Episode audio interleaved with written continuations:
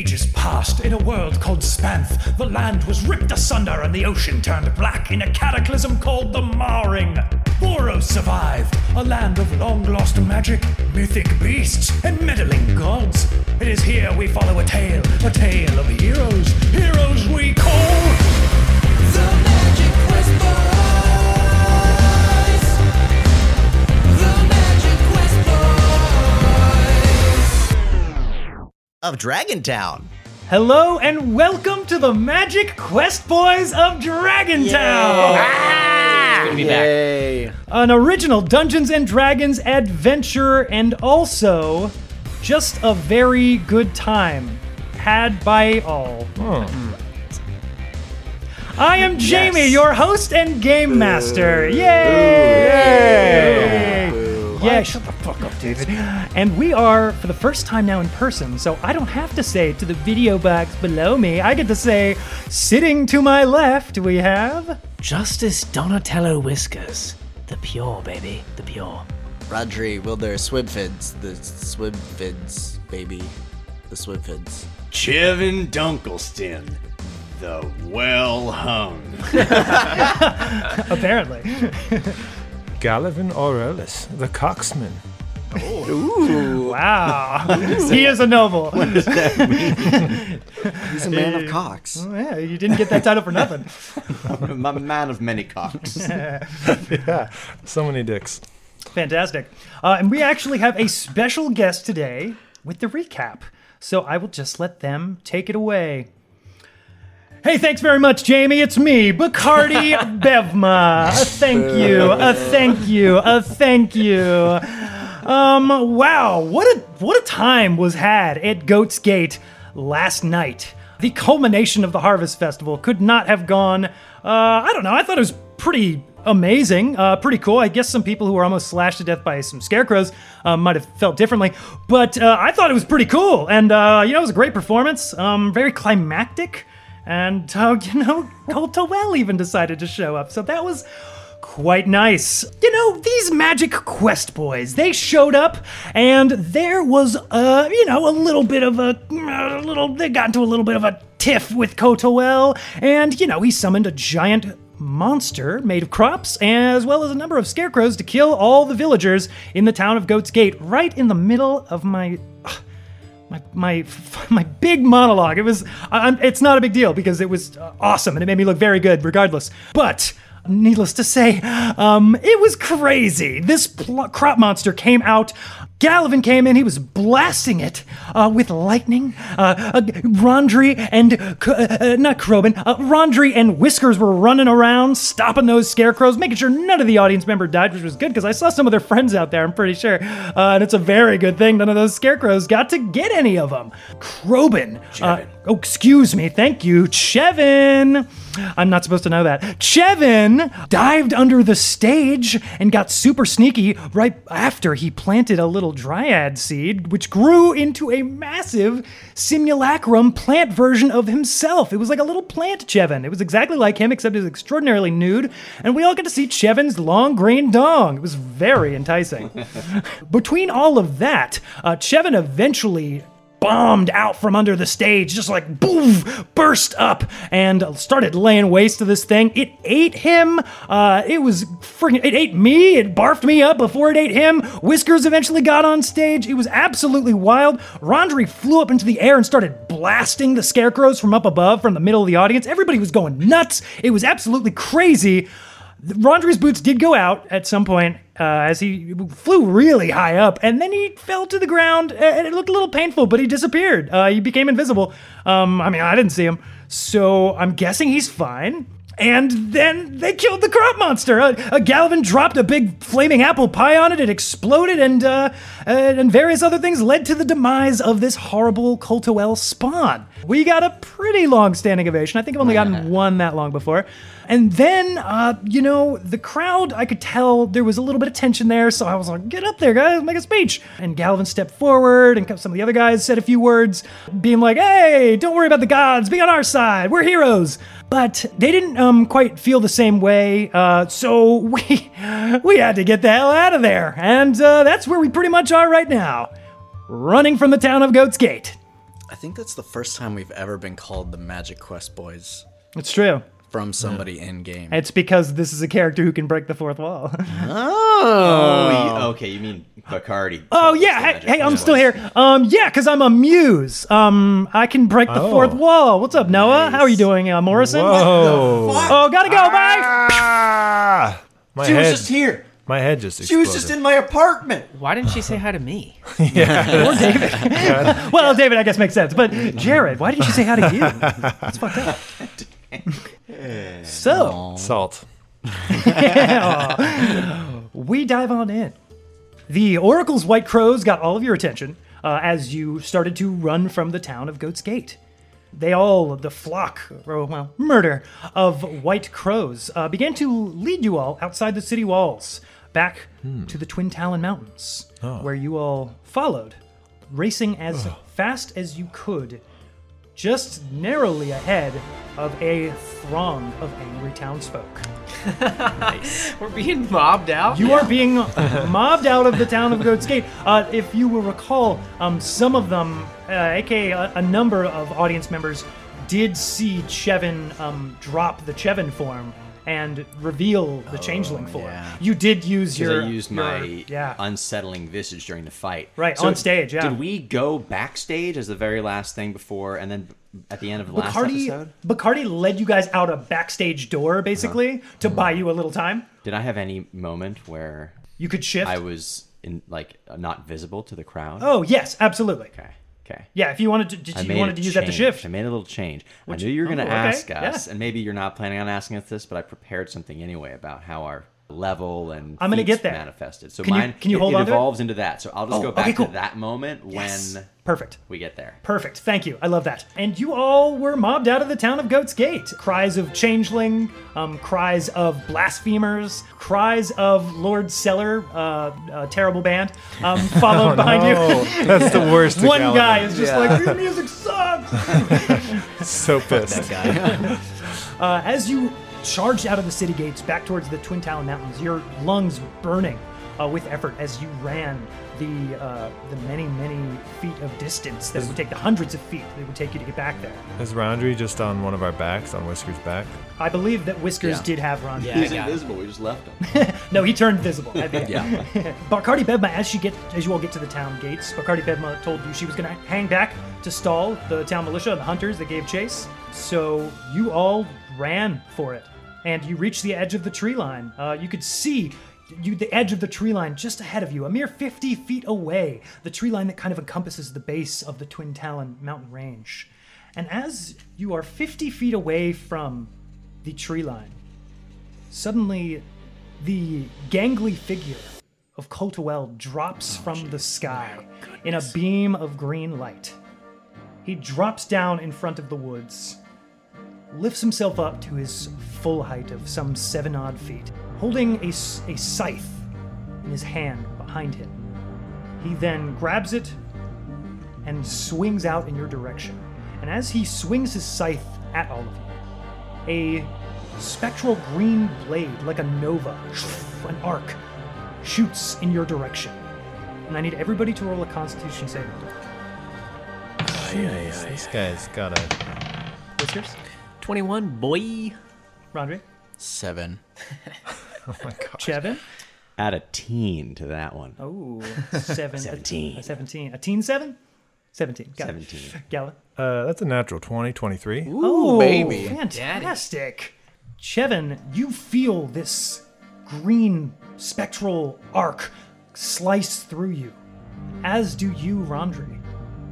As do you, Whiskers. Feel it cut through you.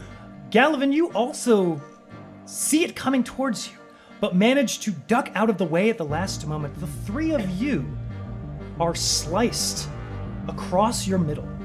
Even with a twenty-one? Even with a twenty-one. Even with a seventeen? Especially with a seventeen. Even with a seven? Most assuredly with a seven.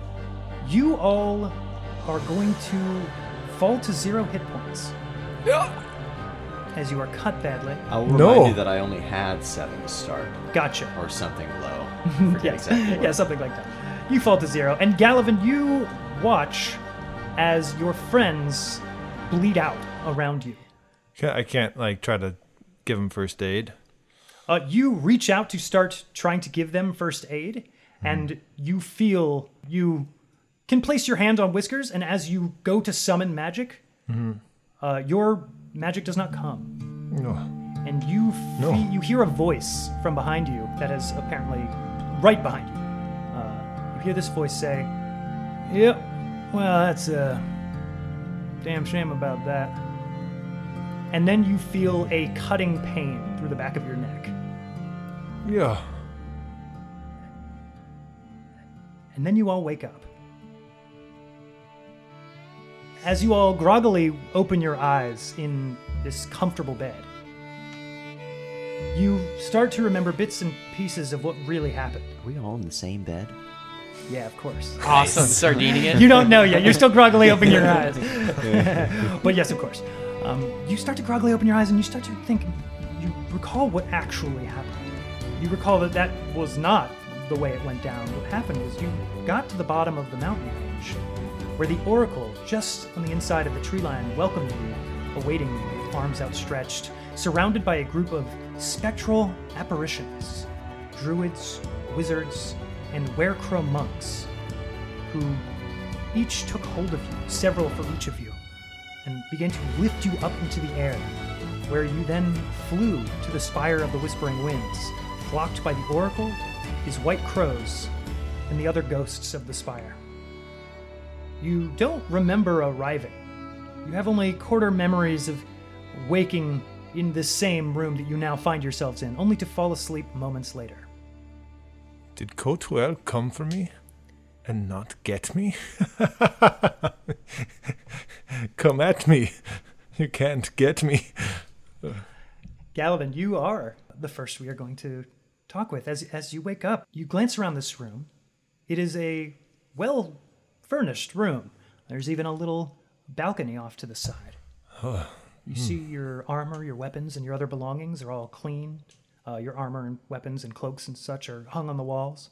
You see outside there is a, some billowing curtains and the door is open, and outside the sky is a swirl with a beautiful sunset.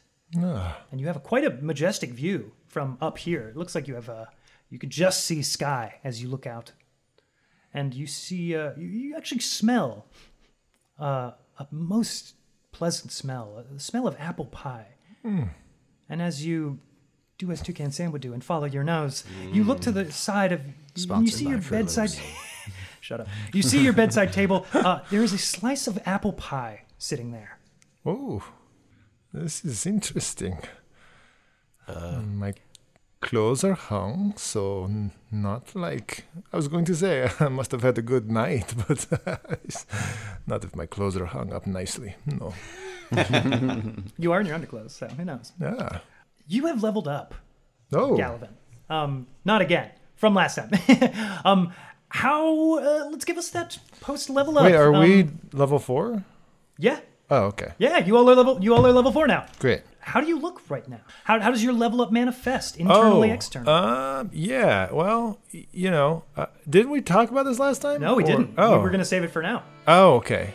Well, it doesn't have to be a big change or there's anything. A, yeah, there's yeah. just a little, you know how his eyes are like moons a little bit? Mm-hmm. There's little slivers in his eyes that are moons. Now there's a twinkle in his eye. Mm. It's a twinkle of understanding. He's He's been through a lot with his uh, comrades, and uh, this this life can be very short, and is a deeper understanding of the common people who he's trying to fight for, having, you know, mingled with them and, and seen what they're going through.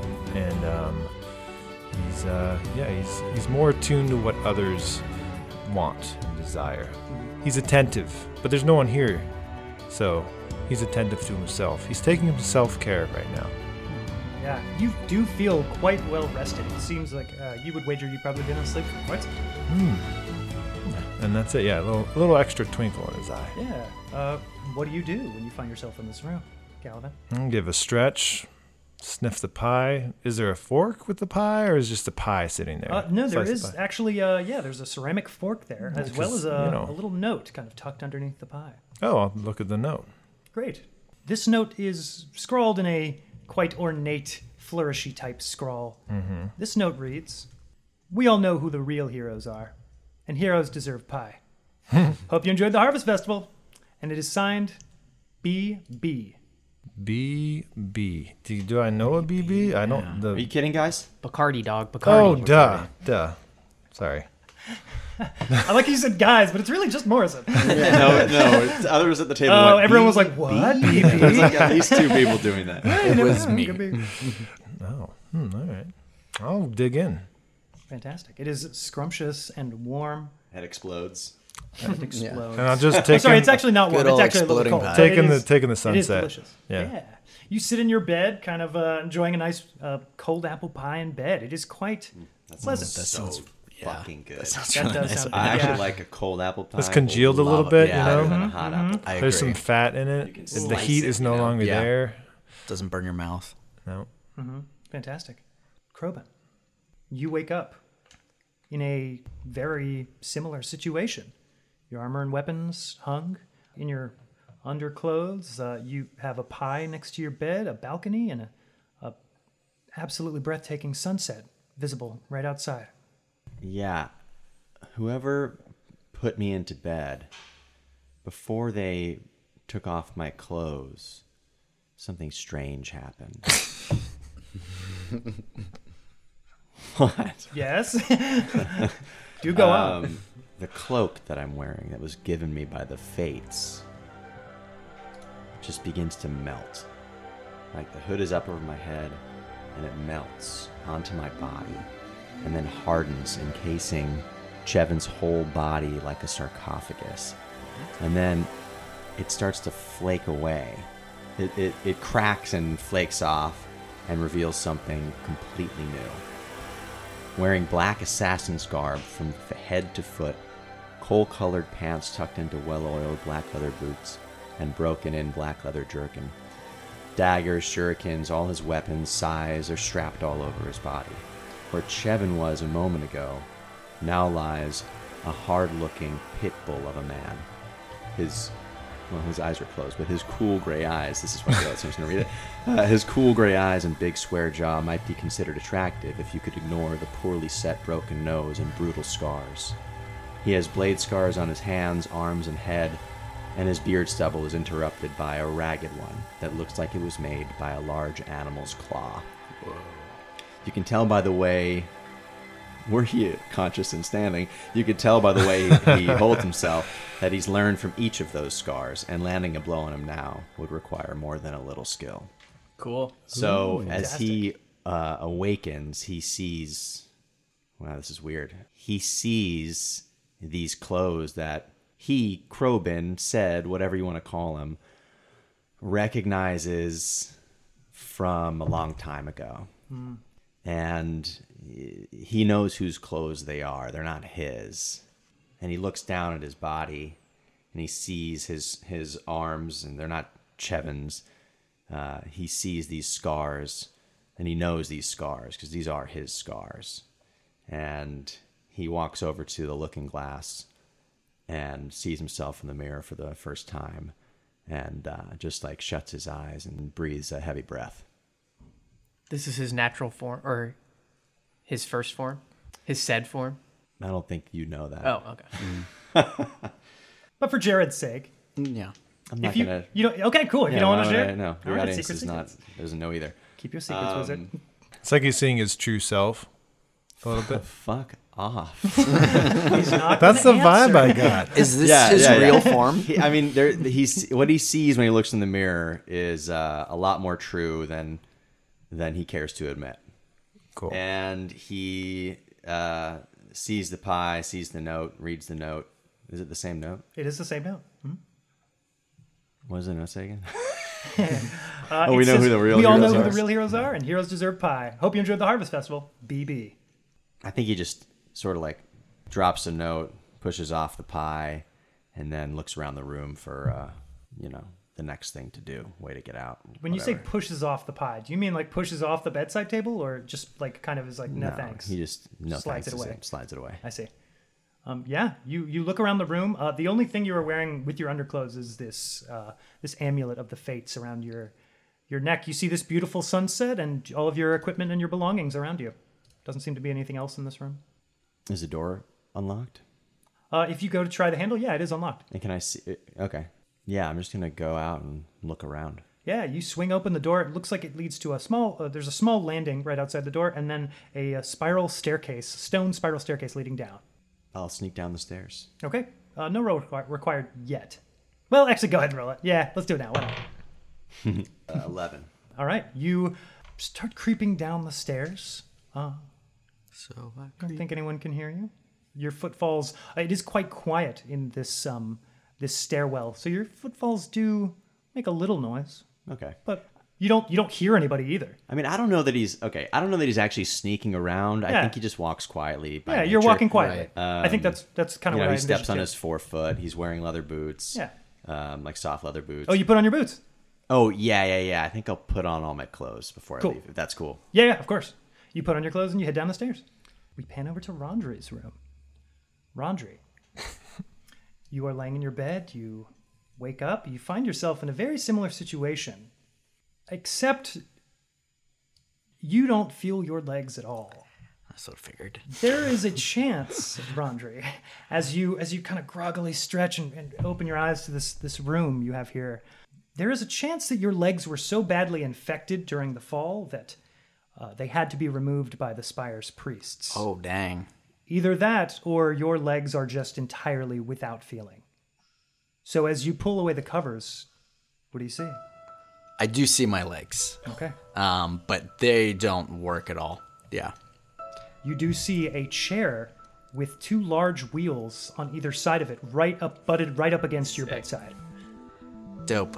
So my level up sort of yeah, description please. Is I'm starting to look a little bit like more mad scientist-y, like Doc Brown. Like yes. My hair is blown back. Love like it. I'm like starting to like have like crazy little ticks and like just like weird awesome like mad yeah. scientist-y shit. Hell um, yeah. So I'm gonna pull myself out of bed mm-hmm. and grab the pie and sit down on the floor and start to like take apart my proton pack. And I don't know if you've ever seen like I do this with like Lego where like I start to like sort them by pieces so that yeah. I know where everything goes. Or like a lot of like technicians take their screws and they put them off in like little like uh, screw piles. Yeah, it's like a yeah. chef's mise en place. Sure. Yeah, I know more of a tech. Uh, yeah, Sam. Sort of. You got to open the little plastic bags, pull out all the pieces. Or yeah, not, yeah. yeah and I, I'm a Lego I start guy. to sort everything, and like I'm gonna start to build it my proton pack into the bottom of this chair, and like even try to take the magic from my boots and just get it into the chair, um, and just yeah. kind of start to build this chair up. Yeah, yeah. You your proton pack. You know you're going to need a lot more metal and a lot more right. tools and supplies and, and odds and ends. But you get started. You are feverish with this vision. So yeah, I'm just going to eat my pie as I'm like tinkering away, trying to like soup up this chair as fast as I can. I love it. And then we go to you, Whiskers. Yeah! He wakes up with a start. Yeah. Uh, he's trying to swing a sword at the Coltwell that he was seeing. Uh, but then he wakes up and realizes that that was a dream. Mm-hmm. The Cold like part? Okay. Mm-hmm. Ah, what a cuckoo dream. Oh, oh, interesting. And then he'll look around the room, give a, ah, a stretch.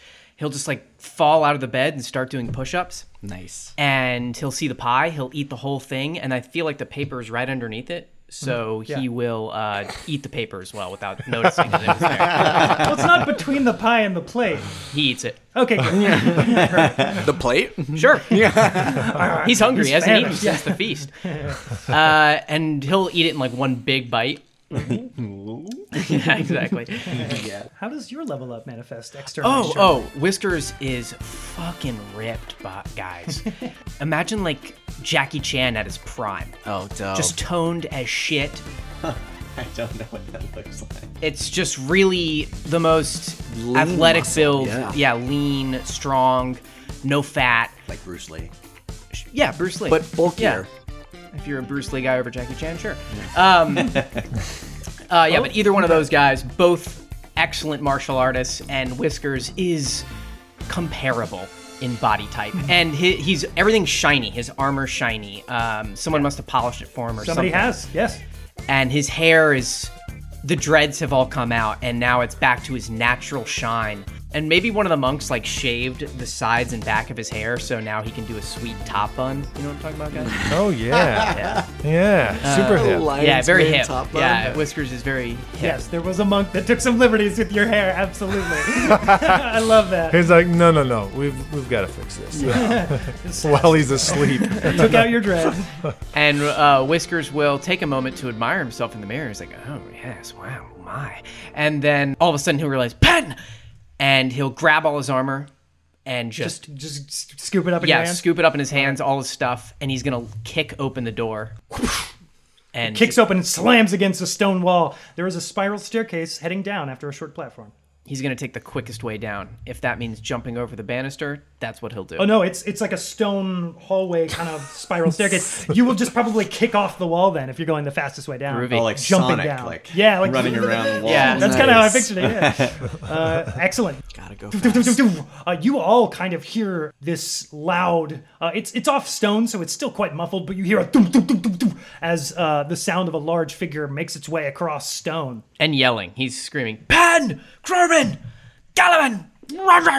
Uh, you, Whiskers, emerge into a uh, well-appointed common room. There's a nice, uh, there's a couple lounge couches, um, but it's it's it's well-appointed, but it's pretty minimalist. It's it's a couple couches and a fireplace and a little mantle above the fireplace, um, but that is about it. You uh, get to the bottom of the spiral staircase. And you find that uh, there is another figure at the bottom of another spiral staircase. Um, and there are a number of other hallways. But this figure that you see uh, is this hard-boiled pit bull of a man. Wearing all kind of black leathers and... Or what, black, black clothes. Yeah, a lot of leather. A lot of leather. But not all leather. You see this figure. I feel like Whiskers is just putting on like his last pauldron or attaching the gavel to the sheath or whatever. And he's like... Excuse me, um, Mister Hello, Man. Whiskers. Hello. I'm looking for my friends. Do you know where they are? Are you a monk or something? No. It's me. I don't know me. Um, nice to meet you, me. You can call me Clint. Clint. Ah, me Clint. Clint Dunkirk. Clint Dunkirk, right. I don't know if I'm supposed to know you or something, but if you know where my friends are, that would be... It's Chevin. Oh. It's oh, me. Krobin. Oh, why didn't you say so? How you doing, buddy? Looking good. You're always looking... going to be known by that first name. I know. Looking really scary. Let's try not to use those names anymore. Oh, sorry. What'd you say your name was? Me? He just shakes his head. uh, I'm going to I'm gonna roll uh, Phase four Telling, by the way. Oh, Ooh, yes, please I do. Got a, I got oh, yeah, yeah, yeah. Yes, and in case we haven't explained it, yeah, what is that? The editing process has been uh, a whirlwind, and also, you know, it's been a while. Been a while. Krobin and Galvin, as part of their deal uh, with the Fates, where they took them on as their their lovely patron who imbues power into them, uh, they get to roll a portent. Uh, they basically have a portentous dream as they sleep after every long rest that allows them to roll a d twenty. And then uh, use that d twenty before the outcome is decided um, to basically change the result. If they want it to be something, it could be any d twenty uh, rolled by them, rolled by an enemy, any of that shit. It might be actually limited to attack roll, saving throws, ability checks, but uh, y- y- that's the gist of it, yes. All right, I'll roll mine. Yeah, please do. And if you want to share them, you can. If you want to keep them secret, keep them safe. You can do that too. Hell yeah, that's what I'm gonna do. Ooh yeah, no, we love secrets. Just like Frodo. Yeah. I wanna take the paper, the note. Yeah. I'll just put it in my pockets as I'm getting dressed. Yeah, you hear an, uh, some voices talking from beyond the doorway.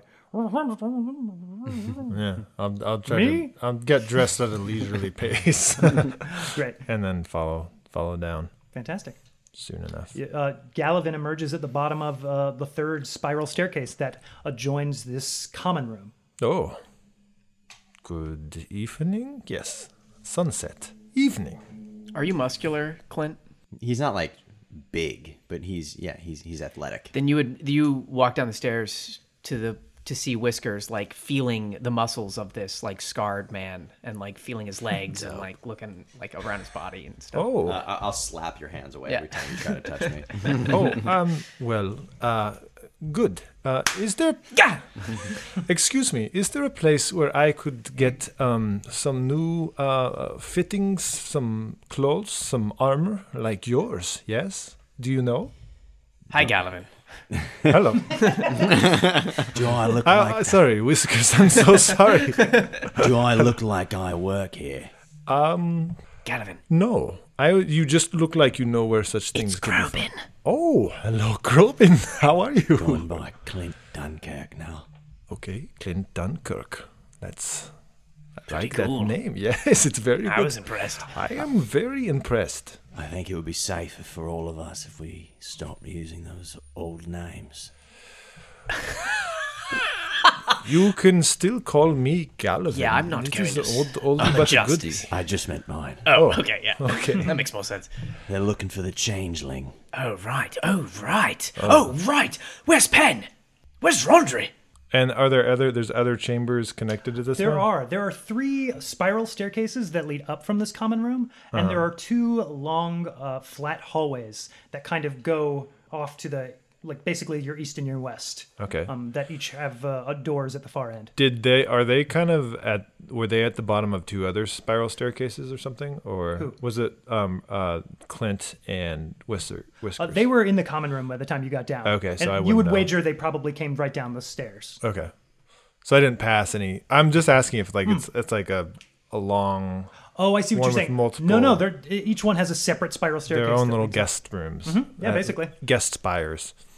Um, Do either of you know where we are? I did. We remember that they you, got. You all did remember flying to the spire. Yeah. yeah. Uh, you don't. Your memory is patchy because you were so tired and exhausted yeah. and everything from everything you had been through. But yeah. you would. It's probably the last thing you remember is going to the spire. Plus, it's like the same stone. I'm just gonna yeah, say it's it the same stone. Feels like Black. the spire, the Whispering Winds. I remember flight. Yes, we were coming this direction. Let's go find Pen. That's I'm, good. I'm going to run up one of the staircases we didn't come down. Yeah. Okay. Yeah, you run up the staircase, and when you get to the top, you open and see a couple of Gallivan's things. I kick it open. Okay, you kick it open. Boof, boof, boof. You see a couple of Gallivan's things in this bedroom. Gallivan, your things are in here. That's where I came from. Ah. Yes. Wait, can we go up one of the staircases that yeah, I, we didn't come down from? So there's three spiral staircases that you three came down, and then there's two long hallways that end in doors okay, uh, on either side. And, and then a stairwell yeah. going down. And I have to assume that we didn't yeah. see any other um, doors in the areas Correct. where we started? Okay. Yeah, they were just bedrooms. Oh, now that Got you it. say that, it makes sense that Rondri wouldn't have stairs. Yeah, that. Right? That'd be tough. Uh, so yeah, I'll just run to uh, one of the doors and kick Spire that one open. Of the Whispering Winds is A D A compliant. Yeah, that's really nice. nice you kick open the door. Rondri, the door to your room poof, busts open. I'm busy. Rondri! What? Hey. hey oh, it's been through a lot. I thought you'd be more excited to see us. You look like shit. Yeah, well, I'm in the middle of something, so... What's with the wheels, man? Oh, these don't work. And I just start punching my legs really hard. Oh, Whiskers will join you. He starts punching your legs. Yeah, nothing. That's incredible. I know. Um, excuse me? Oh, hello. Excuse me? Pen? Uh, you all hear a voice from back down the hallway from Ron's room. In the, in the common room. Uh, whoever's, if you two are still in the common room. Yeah, um, I was kind of Clinton. halfway down the hall. Yeah, you guys him. just maybe started down the hall. You, uh, a, a figure has emerged from the staircase leading down. Uh, a a young man, uh, early twenties, um, kind of sandy blonde hair, uh, quite long down to his shoulders, um, just let just hanging down to his shoulders, um, quite pale complexion and, and uh, kind of dark blue eyes. He emerges from the top of the stairs, and he's, he's dressed uh, in the monk's vestments of the Spire of the Whispering Winds. And he goes, excuse me, um, are you all there? Hello? We, I am here, yes. Oh, oh, uh, Gallivan, right? Yes, this is me. Pleasure to meet you. I, I, I am, um, supposed to, um, gather you all. I, we heard, uh, the Oracle and, uh, the Augur, they know you're awake and they told me to send for you. Uh, the, first of all, the pleasure is mine. What is your name? Oh, uh, I'm, I'm so sorry. I, I'm Lanel. Lanel? Lanel. The pleasure is all mine. Uh, pleasure to meet you. Aha, I already said what my response was. You did, yes. I I, I didn't ask how you were. Uh, it is just a pleasure to meet you. And, and you just hear down the hallway Whiskers running as fast as he can, pushing Rondri in the wheelchair. He runs through the yeah. common room to the other side. I'm, I'm also sort of like pl- pl- like uh, plotting up to this guy, like walking straight toward him. Okay. It oh, is... you're following... No, no I'm walking straight at this guy, like oh. from over Gallivan's shoulder. Ah, I'm like coming down the hallway, like not, like yeah. marching down the hallway toward him. He He's... sees you and he goes, oh, um, hello, oh. Where's Pen? Oh, yes, the girl, she, she's right down that hallway. Points down the hallway that Whiskers Take just... Us to uh, okay, uh, uh, yeah, right this way, of course. Uh, and Lanel will lead you um, down the hallway. Uh, and as you all... Whiskers, you get there first. Kick that door open. Boom, well, technically, I get there Actually, first. Actually, yeah, Rondri... the door looking through the keyhole. Yeah, that's true. Uh, Rondri, you're looking through the keyhole. You feel a massive boot woof, swinging from above and boom, knock the door open. It slams open. Uh, with a massive thud of wood against stone, and you see the crumpled, tousled form, uh, inert, unconscious, not hurt, of Pen, laying in the bed, kind of tousled in her covers, unconscious, uh, facing away from you, her hair, uh, her short hair, uh, just barely visible kind of over the covers. I'm gonna do that thing where, like, you're pushing someone in a wheelchair and you kind of like let them go so it like goes off into the wall. And then that I'm thing you do when you're pushing someone. Well, that thing in movies. You should not do that. Commonly. Jared does it all the I time. I do it all the time. uh, and then Whiskers will run up to Pen. Excellent. Pen, Pen? And like gently rub her shoulder to wake her up. You kind of sit there for a moment, rubbing her shoulder, shaking her a tiny bit, very gently. But there is no response. She does not seem to stir. Yes. I'm going to grab Lanel by the collar. Uh, What's wrong with her? Uh, well, we don't know. We don't know. She was like this when you brought her, and she just hasn't woken up. Is she alive, man? Uh, yes, yes, yes. That's what they say. Maybe it is best we let her Check sleep. Check for yourself.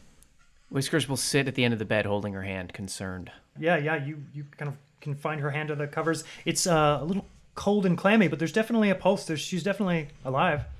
Yeah, she's been that way since, well, since you all brought her here. You all are... Wait, we brought her here? Uh, not to this room.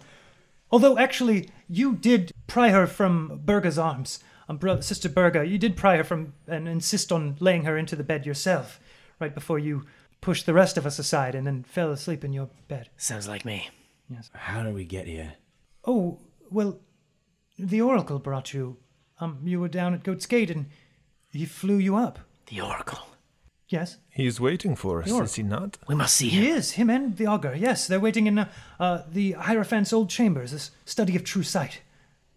Well, let's go. Yes, lead us there. Uh, excellent. L- Lanel. Uh, excellent. Uh, yes, I'll, I'll lead the way, shall I? Uh, follow me. Whiskers will squeeze Pen's hand one last time. Yeah, she, you hear her kind of... one just big, deep inhalation as you do that. If Whiskers comes to, like, grab my wheelchair, I'm, I'm going to be like, no, no, no. Uh, I got it. I got it from here. I'm good. Inspiration round, right? You all um, begin to follow Lanel uh, down the stairwell, uh, which is also a, a much bigger, a much wider, like ten-foot wide spiral staircase that descends and descends and descends uh, before you arrive at a lower level um, that seems to also lead to a lift. Sorry, it's not a stairwell. It's a ramp. No, it can be, because I could be like, yo, check this out. And I activate the boots, and I just hover down the stairs. Oh, wait, you're not in your chair? I am in the chair. Oh, so but you're holding... I've, I've attached the boots to the chair somehow. Oh, I he, see. He put the boot magic so, into the chair magic. Yeah. I see. Yes, absolutely. Okay. To make it like a hover chair. Yeah, yeah, yeah, yeah. Okay. Sweet. Excellent. Um, you do that, Rondri. And as you start to go down the stairs, um, Rondri... roll a d twenty as you're halfway down the stairwell. You're eleven. You hover down the stairs, and uh, you arrive at the bottom of the stairs. You all are quite amazed, the rest of you uh, compatriots at Rondri's, uh, that his chair now has like this ordinary chair that Rondri's kind of souped up to have uh, this cool hover ability. Whiskers nods, impressed. We'll even make the Shaka sign. Nice chair. You're becoming kind of a real fuckboy, huh? uh, you, you all arrive to the lift and descend down, and Lanel will lead you out of this pretty threadbare, threadbare uh, spire. It turns out, as you emerge from it, is the third uh, spire of the three buildings, the one that you all have not been in yet. Um, you all emerge into the Abbey of Scant Mutterings, where a number of other monks are doing their daily practices. But as you all emerge and Lanel begins to lead you all across the abbey, Uh, they all stop immediately as you emerge into the hallway and turn and just look at all of you. Some of them who are wearing masks remove their crow masks, uh, and they all stare to you, and there is a just a look of amazement on all of their faces as they stare to you, and some a few smiles, some of these monks, as Elena leads you across the courtyard, as they all just watch you across the courtyard. Whiskers will wave to some of them and nod at some of them. They just stare in amazement, and, and the ones you wave to, like, smile really big. Oh, yeah, Whiskers starts winking then. Oh, yeah, they they, they turn to each other. Uh, you see this this one couple, this uh, older man and this um, uh, middle-aged woman, they kind of turn to each other, and they slap each other, and they're like, they start pointing in your direction. You can't hear what they're saying, but they're clearly talking about you in glowing terms. Oh, yeah. I'm going to make finger guns at everybody. Finger swords? Or finger guns? Finger guns. That's like... true. You use guns, so you can't. They they see you, and they, they uh, start like, oh, wow. They start doing the same exact thing around. They just look at each other like, oh, my gosh. They I mean, must be excited to have new members of their prison cult. I'm going to... Uh, use a bonus action and cause my cloak to yeah, blow out. There it Excellent. Is. Oh, yeah, they're all, they all, uh, there's even a few uh, like gasps uh, from further away. As you say that, Lanel kind of, uh, Krobin, as you say what you say, Lanel kind of uh, stops a moment, just a brief pause in his step and looks over his shoulder momentarily, but then his step picks back up and he continues walking. And within moments, you all are uh, up the spire, entering into the Study of True Sight, um, where you notice there are several monks Um, kind of scrubbing, cleaning what looks like the last of the crudely drawn eyeballs that uh, were kind of etched all over the walls. And as you enter into this spacious study lounge type area, uh, the Augur Cor- Corvida is sitting at the Hierophant's table and lowers these kind of half-moon spectacles as she does, and takes Ooh. them off and puts them on the table as she looks up to you, all of you, and she goes, ah, oh, excellent. Right on time. And she stands up. The minute she finishes saying that, there is a knock at the balcony door that is adjoining this room. And Augur kind of at first screws up her face, like in confusion, and then like rolls her eyes and then goes over to the door and opens the balcony door. And the Oracle is just standing outside on the balcony with his arms outstretched. And he goes, ah, yes, it is the designated time of arrival. You're now. late. No, I'm not. You said we were on time, so oh, you're whisk- late. Whisk- no, no, I'm also here now. He's going to run up and uh, hug the Oracle. Ah, I've actually been here for a couple seconds, so really I got here first. But there's no need to split. Oh!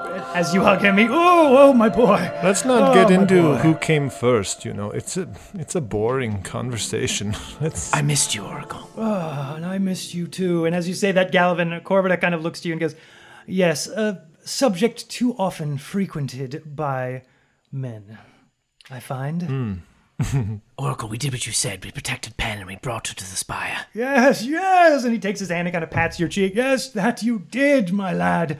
That you did. We're all so proud of you. Whiskers will beam at that. Aww. Oh, yes. Come, come, let's... Literally, actually, the pauldrons, like, glow. Oh, yeah, they do. Ding. Uh, let us go. Let, let us please sit down. We have much to discuss. All right, I'll take a seat. Hey, you've got a, a lot of chair. explaining to do. Yeah, I'll take a seat. Ah, it appears you already have one. Maybe you were making that joke. But I know you don't joke, so I know you weren't. Let us go, sit. And you all kind of go and sit in the lounge-like area where you sat once before when you first communicated with the Augur and uh, the Hierophant. When they first gave you the quest to go to the Spire of Violent Destinies. Uh, the Augur will go to a uh, cabinet, a mm-hmm. large armoire nearby. Open it up. She's going to hold my hand out. Yep. She opens up the cabinet and uh, oh. grabs a couple items and then... locks it up with a key, puts the key away, and turns around to all of you, sees you, Clint, and goes, um, well, I don't have any for you, Chevin, remember? Um, but I do have your friend's I'm not using that hand. name anymore. Oh, what do you go by now? I'm sorry. Clint. Clint. Well, Clint, I have your friend's hair right here. A deal is a deal, and you all did astonishingly good. Ha. Here you are. If and you she would... will hand each of you back uh, your hair, little locks of your hair wrapped in black twine. If you would like, you can keep mine. You can have it. Mm, okay. She will kind of sit down in this in this wide, like, leathery, uh, the, the, the wing-backed chair that you all found her bound in before. She will sit down in that chair that is literally winged. It has, like, like bird wing adornments, mm. uh, still made of wood, mm. but, like, bird wings that kind of curl around her as she sits in it. She goes, now, um, were you all able to find the relics we sent you in there for? Oh, I believe so. Yes, I we have all three of them here. A glass-blown ocarina. Here. And I imagine you kind of poop, place it on the little, the big kind of wood-furnished uh, coffee table. Before yeah. You... Whiskers, like, searches his pack and takes out the sensor that he has and puts mm, it there. Mm-hmm. Yep, sensor. And cool. He also sees the top hat of Pete and takes a moment, stares at it, but then puts it back in his bag. Right on. I don't remember who had the other thing. What was the other thing? Somebody the had orb. the orb. The Somebody orb that uh, Morgan used. Somebody had the orb. I think it was actually was you, Gallivan. Oh, okay. I'll give it, I'll put the orb, too. Uh, as you lay that last one down, Corvida breathes a heavy sigh of relief. And she goes, oh, well, that is excellent news. Did you find anything else in the Spire of interest? Uh, you might um, want these. And I put down the two books, The Birds of Prelude and The Recycler Druids in uh, Anthropomancy or whatever it was. Mm-hmm. Yeah. Um, she looks and goes and looks over the titles of them and she goes, oh, fascinating. Yes, we'll have to add it to our stacks. Thank you very much. This is, uh, uh I, I don't believe we have any copies of these over here at this spire. I thought they all were lost at the other spire. Thank you. There was, there was some wine, but I think it was drunk. Hmm. Very well. There are also items that we got out of the uh, tomb, not tomb, but the altar. Yeah, there was like a, a reliquary um, yeah. that you all found. A number of items. Mm-hmm. Candlesticks, oh, yeah. some stuff like that. Yeah. You have all of them in your inventory. If you want to bring them up, you can. I don't have them in my inventory. Oh, that's all good. I don't know what happened. You can just say the items from the reliquary. That's fine. Can you remind me what they were? Absolutely. An onyx candlestick shaped like birds in flight. A long, slightly threadbare, coal-black scarf. A solid obsidian quill. A worn white bland, uh, blindfold with black eyes painted on it. A rosary with beads of jet. A black feathery fan. A ring that's made to look like a bird wrapped around your finger. A stunning silver brooch set with a black pearl, a shield covered in black feathers with an eye at the center, and an old musty book entitled Tome of Hoarded Gleanings, The History of the People, Places, and Cultures of Voros, first edition, by Extractor Piero Lamptothilis of the Spires of Veil. Yeah, we found some other things, too. Yeah, not to mention... Anything of interest? Yeah, all of it, I would say, was of interest. Yeah, was there anything else that you were looking for? No, I was just wondering if there was uh, anything else of interest at the Forgotten Spire. Maybe you could tell us a little more about these items. And if you take the items out and put them down, she'll look over all of them with great interest um, before going, yes, absolutely, these are all holy relics of Veil. They are worth, well, they would be worth quite a bit to to a Temple of Veil. And you brought them, so I will... Well, the Spire would be happy to reimburse you for them. Uh, they'll give you what all we have for them. That is very generous, thank you. Since you will all likely be on your way soon. Oh, will we? If that is your choice. Very kind of you. Well, you fulfilled your end of the bargain. Our end of the blackmail. To each their own. And she reaches out and pulls a um, a small... chest, uh, dark brown chest, and places it on the center of the table, and she goes, that is the collected earnings of the Spire, or what, donations, uh, really? Please, uh, it's all yours. It's the least we can do f- for you. What's in the box? You open up the box. Uh, within the box is, uh, it's a pile of silver, uh, thirty silver coins, um, but wedged in all the silver are also a number of gold coins to the tune of thirty silver, nine gold total. Hmm. thirty silver, nine gold? Correct. That's what's in the box. Hmm? um, thirty silver coins and nine gold. You wouldn't happen to have, like, some extra metal or something you could throw in? Like, maybe some metal armor? Armor? Or, like, metal? Oh, um... I I mean, we do have a um a, a forge in one of the spires. I, I do believe it hasn't been used in quite some time, but I do believe there's some spare metal there. I would like to check that out before we leave. Uh, absolutely, yes, of course. You're welcome to whatever you may find there. After all, uh, well, uh, never mind. It's it, you don't need to worry about it. Uh, yes, you're welcome to help yourself to whatever you may find there. Great, that doesn't sound ominous at all. My friend's new sartorial sense has inspired me. I would like to find some black or possibly studded black leather uh, armor as well, if you have any here. You are welcome to help yourself to whatever might be found in the, the forge and the workshop and the spire. No. If I find some metal, you could have this studded leather armor, and we could just dye it black. It does not need to be black, but I, you are very small compared to me, so I would like one that fits.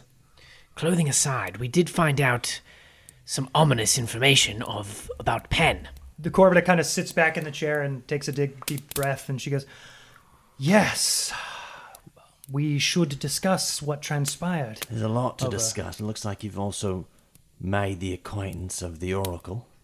That I have, yes. We've been... talking for Is he the man time. that you thought he was? Well, I think you and I would be the first to say that he is a changed man, quite. And the Oracle looks to all of you and he goes, indeed, I have changed quite a bit since the last time I saw the Augur here. So you are the man? That I am. And you stole those relics? That I did. And you pushed that woman off the cliff? That was an accident. I did not mean for anything to happen to Cassandra. You did not hit her. God damn it. I did not. I will happily tell you my tale, unless I would... I mean, I would like to hear yours first, but if you would like to hear mine first, I can share it. From my end, it's I'd sort of like to know who I'm speaking to before I tell them about myself. Absolutely fair, Clint. Absolutely fair. My name was Mikkel, and I was a cleric. A, uh, a cleric of Lumund. And he kind of extends a hand out mm. to you, oh. Gallivan. Cool. I had lived quite a life that is neither here nor there. But let me assure you, what the Augur told you about me, every word of it she told you, was true. I was a priest of Lumund at the time I arrived here before, and yes, I did pretend to be an oracle in an attempt to pilfer their holy relics. And I did send Sister Cassandra to her death. But I also tumbled down that cliffside after her. And when I did, I I tumbled. As you will. Yeah. Smashing my bones along the way. Disappearing out of sight of the monks from overhead, I found myself abruptly caught, snagged between a rock and a hard place, quite literally. I could tell I was going to die, but as I lay there, slowly dying, I could hear the wind blowing through the fissures in the rock next to me. And they spoke to me. They told me they had a use for me, and that I would forsake my old guard, take up a new path, and live. I denied the truth of it for two days before finally acquiescing, agreeing to the wind's terms. When I did, the wind swirled about me so ferociously I, well, I passed out. And when I awoke, I lay at the base of the Twin Talon Mountains next to the body of Cassie. A single crow perched atop her, staring right at me. My eyesight grew blurry and spotty. I knew I needed to go to Misty Mar, to Lightsloft Manor. That was all I knew, and so off I headed, on foot. The crow atop Cassie joined me, and we picked up more little Cassie's along the way. He smiles kind of dreamily as he says this, uh, kind of looking off with his gold eyes onto the distance. But my eyesight got worse and worse until finally I could no longer see. But Veil was guiding me, so such things did not matter. From what Veil had shown me in the visions, my task was to free the girl from the chest and get her to safety. What girl, what chest, I knew not, but I knew it would be in Lightsloft Manor. And I knew, when I got to Misty Mar, I would be met with assistance. But when I got there and found myself surrounded by all those others in the courtyard of Lightsloft Manor, I knew I would not be able to carry out this task myself. And so I entrusted my task to you all. And he looks each one of you in the eye as he says this, kind of going down the line. And I'm glad I did. Fuck yeah. I was right.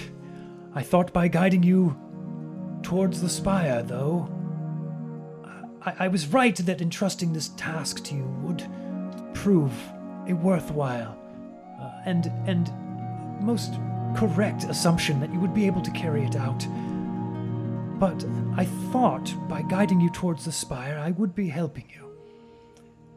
Little did I know that we were apparently playing right into the fates, plans of the ages. With that choice, I sealed my own fate, and nearly died that night at Lightsloft. Or maybe I did. I still don't quite know. The last thing I remember is seeing a flash and walking beside a bright light, a figure composed entirely of bright light, while visions of the past and the future flew by me. The next thing I knew, I was mid-flight here, the wind whipping through my hair. I am no longer the Oracle. You may all still refer to me as the Oracle if you wish, but I can feel it. Veil's blessing is no longer with me. Most of the magic I had as Veil's Oracle is gone. I'm not sure which god did grant me respite and a second chance, but I like to think, and he kind of lowers his eyes and, and, and little twinkles form in his, his gold irises, I like to think it was a god who rewarded my choice to entrust Pen's fate into all of your hands. I'm sorry I showed you all those visions that I did, the ones that spurred you forth to try and stop them, to protect Pen, the ones that led you to this spire and subsequently to the other spire and then to the fates, leading all of Voros on its track towards the very doom I'd hoped to stop. As trite as it may be, truly sometimes we meet our destiny on the road we take to avoid it. But despite all that, I cannot help but passionately encourage all of you, sitting here right now, do defy the gods who oppose your heart's intentions, even if it means defying destiny herself. And then he looks to Corvida and kind of shrugs as if to say, like, sorry, what are you gonna do? But Corvida kind of nods knowingly. That is my tale. And now, you know me. Clint. A fascinating tale, indeed. I knew I trusted you, Oracle. And I you, Whiskers. I trust all of you, inherently. You, ah, you, what you have done, what you did at the Spire of Violent Destinies is nothing short of incredible. You are all true heroes. Your deeds, more than commendable. Corvida will smile and nod, and she will go, I do agree with the Oracle here. I and the Oracle both have talked, and we both witnessed what you did at the Spire of Violent Destinies. You are all magnificent.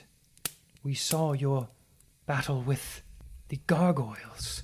We saw your... Oh, battle with the undead monks. What did you say? said, "Oh, you saw that?" Yes, we did, but you pulled it out. You pulled it out. Yeah, that was real bad. You pulled it out. You pulled it out. We saw you and the eye creature, Igor. We saw the, you all acquire that chest, the blessed chest of Daggett Focosi. We saw your fight with Morrigan the Thrice-Sworn. We saw everything, well, almost everything, everything up to the point when you passed through that portal in the Portrait of the Fates. We couldn't see that. So we ask you now if you would be so kind as to fill us in. What happened in there? Oh boy. Who wants to tell her what happened? I got these cool boots. We were conned. It's true. They appeared as normal beings at first, welcoming us in and making a deal with us. And then they betrayed us, indeed.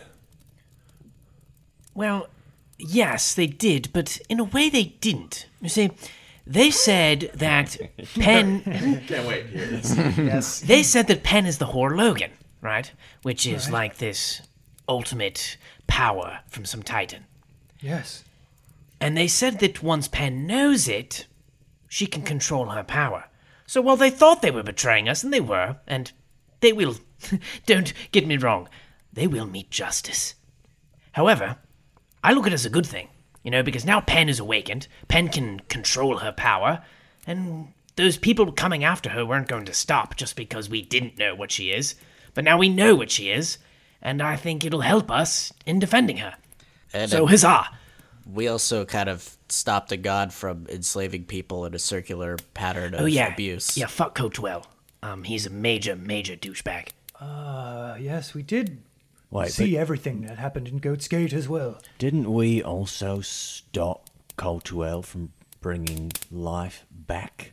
Right, that's what I mean by keeping people in a cycle of abuse. Yeah, we stopped, re- uh, we stopped reincarnation. So wait, hold on, I'm just trying to get this straight. You stopped the reincarnation wheel of Coltwell. Well, the the well, Fates did that. The Fates but. convinced us to release them from their duties. Which, oh, of course. Of which one was turning some wheel thing. Yes, we gave, yes. we gave them the destinescence, which they used to do these things, to break their duties and betray us. So... Eh. So you I win see. some, you lose some. You know? So I see. You, uh, you gave them this destinescence, and then they freed them. Of course they would want to be free of their eternal... Yes, and then they used it to... So the Fates are free now. They're not They're not deciding any more fates, or they've hung up their hats. They're, they're done. So to speak, yes. All three My of word. them. We had the choice, and we chose all three of them. All three of them. Well, you know. I see. Well, that is... um. Oh, quite an accomplishment. Osmai did show up and gave us his blessing as well. The Oracle kind of, uh, his smile grows as he hears this. He goes, oh, did he? It's, Very interesting. It's hard to say what is an accomplishment. Yes, and I was what thinking the same. is a mistake at this point. Rondri is repeating something that, and also Whiskers is repeating something that the Fates told us. And we've learned that we can't trust the Fates. Mm. So it's pretty hard to pass, but it seems like the gods are pretty angry, and they've already begun to rain their wrath. Oh, yeah, we saw down them. upon us. Yeah. Mortals. Interesting. Saw them battling up in the sky. Very curious. I wonder why the Fates, who are so frequently at odds with their mother, who controls destiny, I wonder why they would try to hasten finality, Veil's own prophecy of of the final days. Why they would want to seemingly assist her in that. Did, is, is there any reason why you would you would understand them to want to do that? Whiskers blinks in uncomprehension. I mean, I'm sure they've made some sort of deal with Veil. Uh, yeah, oh, I doubt it. I don't think they are dead set against each other. It is even, it is known. Then why are they working towards Veil's? That is the question. So a deal. Boy. Maybe. They want... Possibility. To release the Titan. That's my guess. The Titan? My understanding yeah, is they... fucking that up. No, Pen is a Titan. No, no, you're right. I'm just I'm just playing confused because she's confused. My understanding is that they wanted their own power to control their own fates for once. If that meant the end of the world, then they were fine with that. Oh. Right, before they were craftsmen, but now they want to be the artist. I see. Very fascinating. What did you all get out of the deal? Hopefully, some... We got embarrassed. And... Oh. No, I got these sweet boots. Oh. Looks like you've kind of attached them to the rolling chair there we've given you. Huh. I have maintained a connection with the Fates. I am, in part, in their service now. You did what? Wait. I was... Just thinking to myself, well, at least none of them swore allegiance to them. So wait. Well, you did? I have heard tell of a nation's employees infiltrating other nations to gain secrets, and this was my thinking, that I would become their servants so that I could learn from them and they learn their ways. Quite devious of you, Gallivan. I also Corvida kind have of an excuse. An eyebrow. Exactly. Corvida kind of raises her eyebrow at you, and she's like, very impressive. I swore my allegiance to no one. I see. What I did was bargain. I told them that they needed to prove to me that they were serious if they wanted our cooperation. Uh, and to lend me some of their power. I see. As a sacrifice. That is certainly a way of looking so at it. So you're the patron. Yes. You're the yeah, you're, yeah, you're patroning yeah. them. Yeah, that's how it went down. all right, all right, very well. Well, I do hope it was worth it. It was not. I disagree. It was completely worth it. We know Pen's abilities. Now she can begin to train. Oh, I meant the the bargain. Oh yeah, no, yeah. that was done. Well, I mean, we did save a couple lives too, which you know. Oh, yeah, we met Extractor Piero. I'm sorry. You met who? Piero, he's out here somewhere. He was with us when we found you gagged. Well, he was frozen, but... What? What are you talking about? Extractor Piero was this... Igor. Is he we not here? Wait, no. She, uh, he is not in the room, no. But as you say that, she, she looks at you and she goes, what does he look like? Uh, one big eye, uh, talons. No. Oh, you mean Piero. Yes. Yes, I saw the creature you called Igor. Uh, I will describe Piero as he looks like because I know exactly what that is. Great. You do. You definitely do. Uh, you know that Piero looks like, uh, is an elf, a pure elf, quite tall. Um, he's maybe like six foot two with sharp, very sharp, very angular, very noble features. Uh, tall, pointed, dark brown, elvish ears, um, long, wispy mustache, long pointed goatee that extends from his chin and sparkling amber eyes. Sparkling amber eyes. That's pretty much what he looks like. uh, Corvida is not looking at you anymore by the time you finish saying that. She is just... In fact, she interrupts you as you're saying that thing about the eyes, and she goes, Calum! Calum! And a monk comes to the door and opens it. Calum, fetch the, fetch this Extractor Piero, the other one, who came from the spire. Bring him in here immediately. He was with Virgil, who has a bird for a head. Has a head of a bird oh, for a head. Uh, uh, and also Joa. We've spoken with Virgil, yes. And yes, we saw the the one you saw, Joa, yes. And we saw, well, we saw him die. But then we saw him alive again. And then it, everything went black before we could see anything else. Yeah, Joa's the... And he was gone. Joa's the child of Veil. And now Joa is the god of dreams or something, some kind of demigod. It's like the M Q B D what? Clip show. Yeah, yeah, yeah. yeah. yeah I just kind of yeah. epilogue, baby. Uh, he was the child of Veil, and this Joa was the child of Veil. It's pretty confusing. Became but... the demigod of dreams. Yeah. Oh my. Well, I I suppose and Veil blocked us from seeing. And he seems pretty T O'd about it. I see. He does not want to participate or help. I can... Uh, they. I can they, imagine, yes, I... They, sorry. Uh, oh, oh, yes, they. Um, And about that time, uh, a monk comes back to the door, this Calum.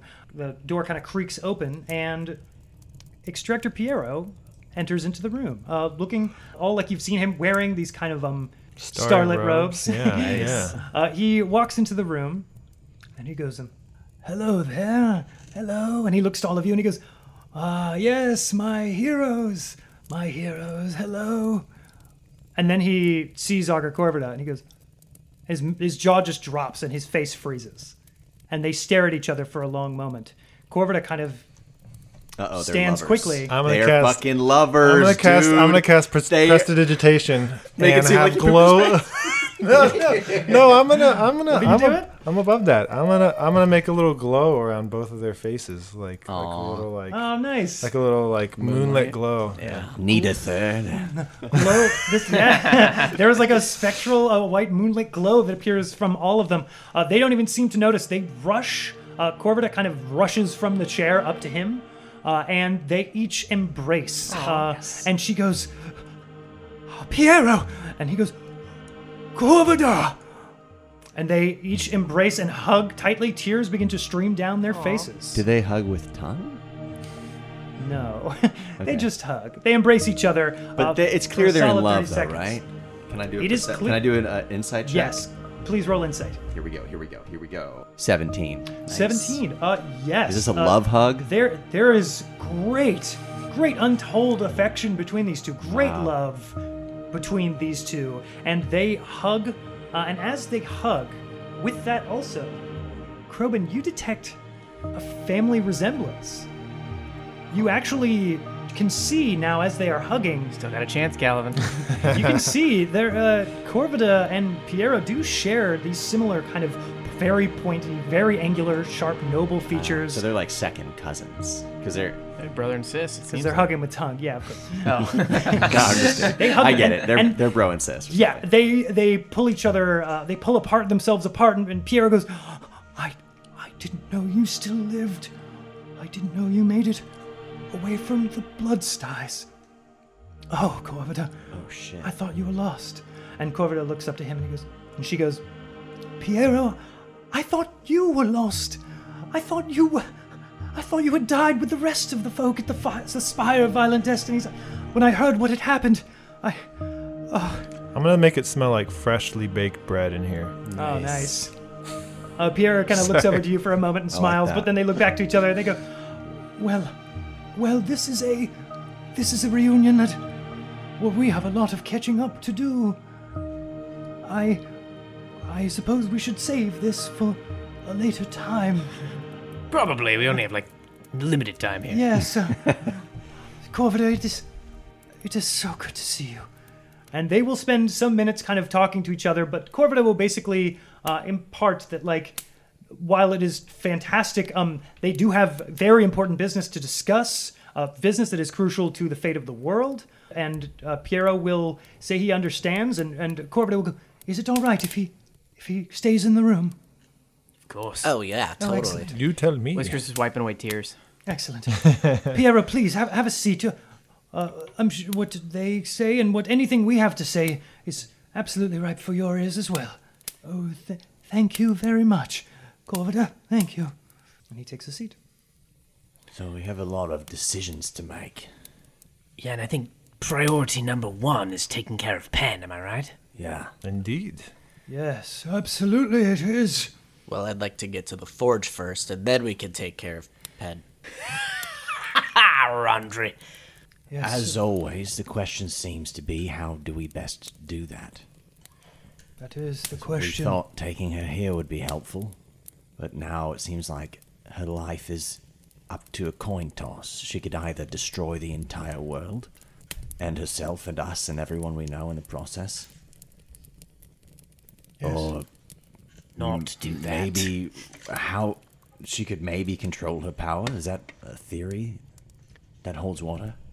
Well, I have witnessed finality. I have read its words, and I have seen it in my visions. If it is to be believed, and there is no reason why it shouldn't, the girl will destroy all of Voros. There is No doubting that. So there's nothing we can do ah. about that. Well, I didn't say that. Mm? It is a certainty, beyond a shadow of a doubt, that all that destiny and fate seem to have in store for the world seems to be destruction. But I did have an idea, but it would require help, Corvida.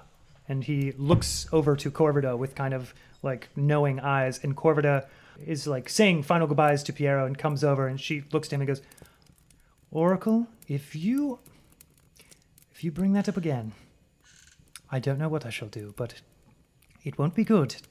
Please oh. stop bringing it up. Now I want to hear it. What so is do I. This? Of course. Well, I have been suggesting to Corvida for some time now. Well, why don't you tell them what you've decided, Corvida?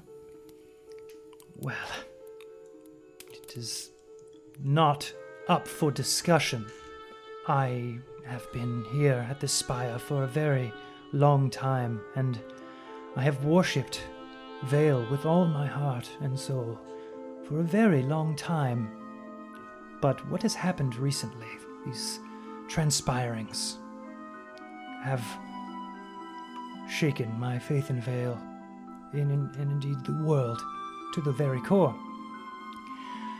I am, I don't know, uh, uh, more than a bit disappointed, shall we say, to have worshipped and invested so much of my life in a goddess. And all she has, all that I get to make up for all that I have or haven't done with my life, it means nothing. The I... gods have a way of ensnaring us. That they do. It would appear all my years of service were all for naught. Well, you know, the great thing about regret is you always have now. You can do whatever you want that you weren't doing before, now. And that is the conclusion I've come to, Gallivan.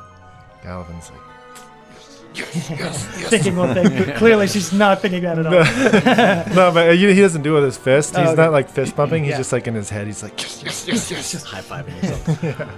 And that is why I have decided to dissolve the Spire of the Whispering Winds entirely. I am leaving the Spire, and I am going to fully dismantle the Spire of the Whispering Winds and all its practices. For what is the point of worshipping a goddess who's ending the world? Who wants to do that? Not I. Clint is just yeah. nodding. Yeah. But... A L- little bit impressed. Yeah, she seems to have changed in a in a very drastic fashion. She seems... She's just kind of staring into the fire. Um, just...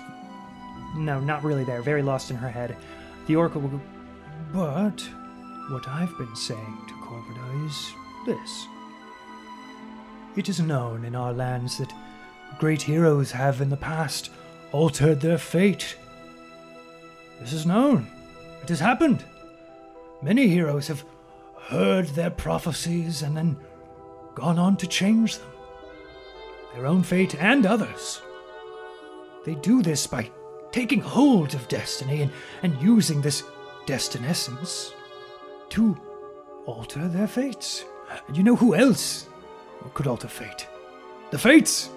And in doing so, it seemed they also cunningly altered destiny itself. What if you all could do the same? Now, it might sound impossible, like the stuff of old Omnigeigen epics, from the old times, but what if the four of you, heroes, maybe even the girl, could change your fate so radically that it could also change finality as well? This sounds like, just shaking her sounds head. Like what Morrigan thought she could do. Yes, but uh, Morrigan put a candle in her own heart. We're the Heroes Club. I think we can get it done. Is that a name we are decided on? The uh, Heroes Club? You bet your sweet booty, Gallivan.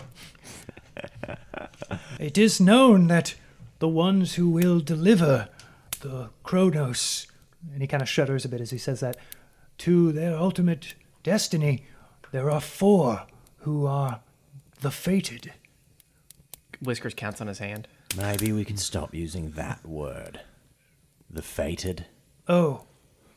oh it, I can try, but it will be hard. We are dabbling we are dabbling in a lot of fate and destiny. And I'll try, but you know, it's, you know, it's hard to do. Yes, I mean, it just gives it more weight, you know. I, I agree. It is like... I'd rather be free than fated. Yeah, contributing to the narrative. What about the chosen ones? It's got a nice ring to it. You wish, absolutely. Yeah, no, that sounds good to me. I will say, if you deem yourself the chosen ones, that is fine. There is no guarantee that you all will be the four to deliver pay, uh, pen. But uh, let us assume that you are. After all, and if you if you do so agree to this and embark and... and maybe, who knows, anything is possible. Uh, you, we do have, and he kind of gestures to Corvida as if like trying to like kind of instill in her like a, a feeling of like, come on, we can do this. Uh, we do have all the resources we would need right here of what needs to be done. All the knowledge and the vision necessary to guide burgeoning young heroes. And as he gestures to all of you, all the vision and knowledge, and of course, the heroes themselves. Yes, that is us, right? Yeah, no, totally, I'm in. I mean, yeah. Excellent, we have the heroes, Corvida. All we need... Everyone just looks away from Groban. Corvida, we do have the heroes. And you and your... everyone here, all you worshippers of Veil, you seers, you hands of fate... all of you, sorry, hands of, of uh, something will. else, free will, yes. Uh, you have the knowledge and the vision. The chosen hands of freedom. Sure, oh, whatever. Nice. I, don't, I love that. that. Is, or just the hands of freedom, that's pretty cool. Okay. Very cool. Moving on. You do know. An eagle soars over yeah. it. First eagle ever at the Spire. Oh, what the hell was that? Veil's uh, devotees eagle. are encouraged to push ambitious mortals into achieving greatness. After all, that is why Coltwell's devotees build scarecrows around their fields to ward off Veil and her acolytes. Whiskers spits on the, in the on the floor. Oh, yes, quite. Uh, for for destiny too often takes root in those with humble beginnings. And he really starts to kind of get energetic and rise to his feet. Oh, well.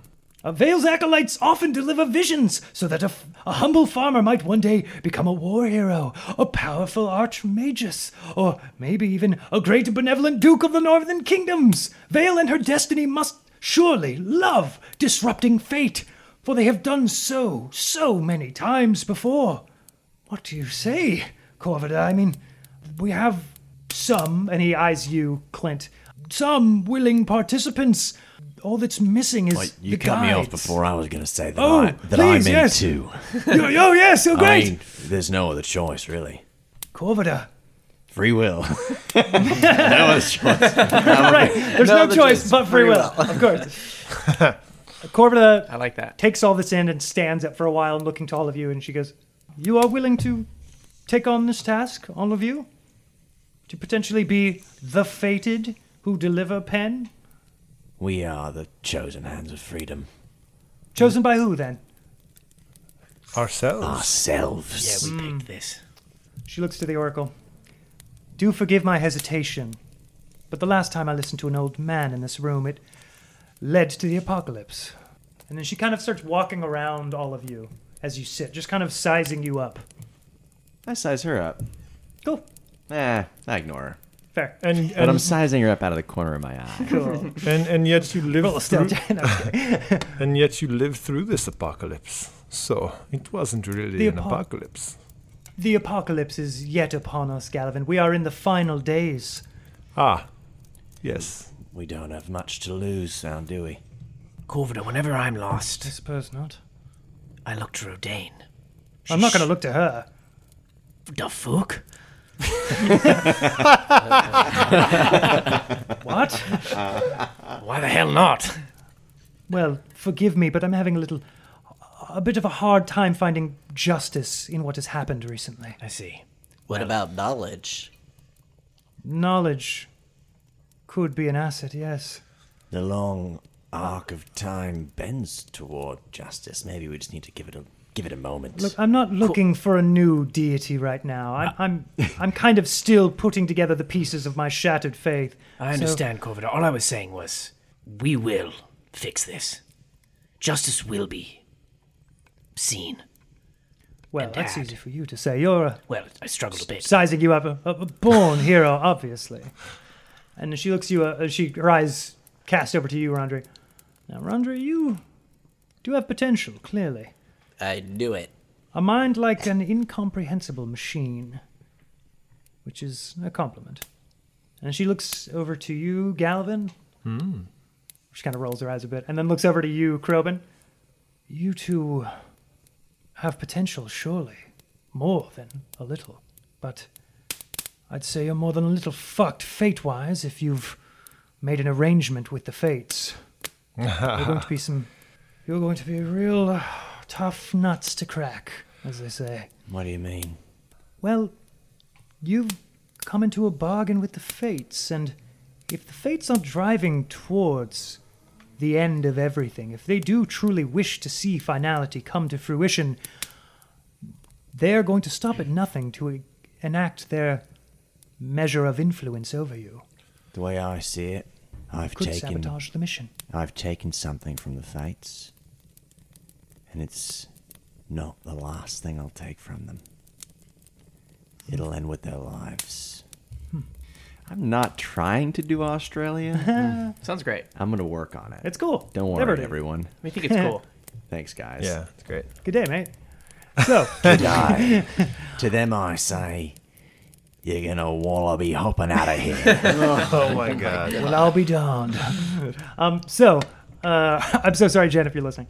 Um, so, uh, Corvida hears you say that. She goes, you intend to kill the fates themselves? Well, I intend to exact among justice. Others. Yeah. Well, yeah. yeah. What did you say? Sorry. Uh, I said, fuck yeah. They need justice. The fates, Coltwell. Well, you are quite an ambitious lot, aren't you? Uh, additionally, Corvida, there has not been an oracle at the Spire in centuries. With us working together, great foresight and even greater deeds become possible. She sits and thinks for a moment, brings her hands up to her cheek, strokes it. Well, if you all want to, myself and the Spire, I suppose, is at your disposal. Oh. Oh, excellent! This is Whiskers good cheers, news. Dude. Yes! Yes, this is excellent news! I will say it does strike me as curious. It's almost a little too perfect. All of you happening to be here and all of this playing out. Four heroes are here at the Spire of Destiny of Veil herself. It's almost as if Veil wants finality to be thwarted. Such an odd, curious thought. It is so strange. Almost as if uh, part of her plan... Uh, there's still part of her plan that her daughters didn't uh, uh, actually pull any fast ones over on her at all. But now is not the time for doubts. Now is the time for toasts. And he reaches I over and toast. And boom, uh, uncorks a bottle and what? Oh. What? I thought you were talking about toast. No, no, I'm talking like about jam. I love toast with jam. I I only have this um this bottle of wine that we found.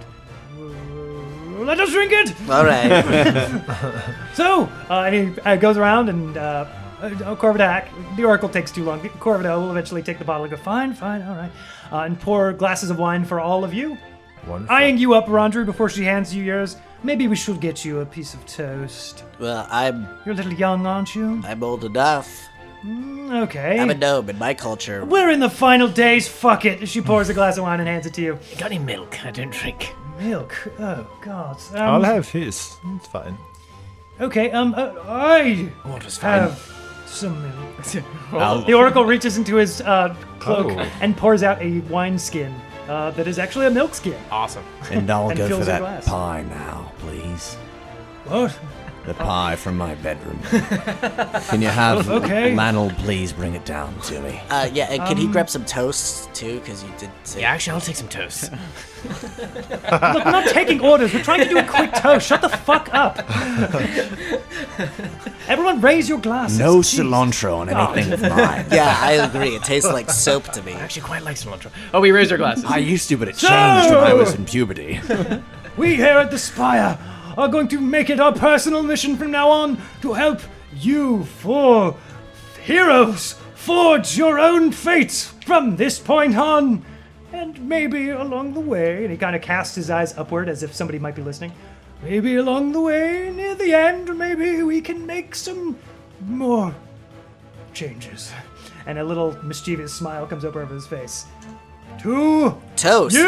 Oh, us. To Toast and you! To Pen. To Pen. And to all our fallen comrades along the way. Mm, yes. That's that actor f- from the show in town. Oh, Bacardi. Oh, no, yes, Bacardi Bevma. Oh, yeah, the dead one that Coltwell killed. Oh, yes, she checked in on you and dropped off the pie earlier. Oh, quite lovely, quite charismatic young woman. Where is that pie? Corvida just rolled her eyes. And my toast. Uh, excellent. The, to the chosen hands of freedom. Oh. Yeah. Yes, yes. Yes. Oh, yes, to the chosen hands of freedom. And you all clink glasses and drink your wine. Now, we do have a couple bits of business. You said if they, if I were able to convince you, we could do a, something. Yes, of course. But don't you think we should do the other thing first? Uh, yes, yes, of course. Okay, okay. We have some business to attend to. Follow us, and they are going to leave the room. You come too, Pierre. I'm, I'm sure you'll want to see this. And uh, the three of them will leave the room and head to the lift. Is Virgil coming too? Uh, Virgil's not in the room. Piero's in the room. Where's Virgil? Yeah, Virgil. I was wondering know? about him too. I'll follow them. Okay. Sure. Yeah, me too. Yeah. You all get to the lift, and as you descend the lift, uh, somebody is just, um, Lanel actually is running up uh, with some uh, bread and some, uh, and your slice of pie. Mm, great.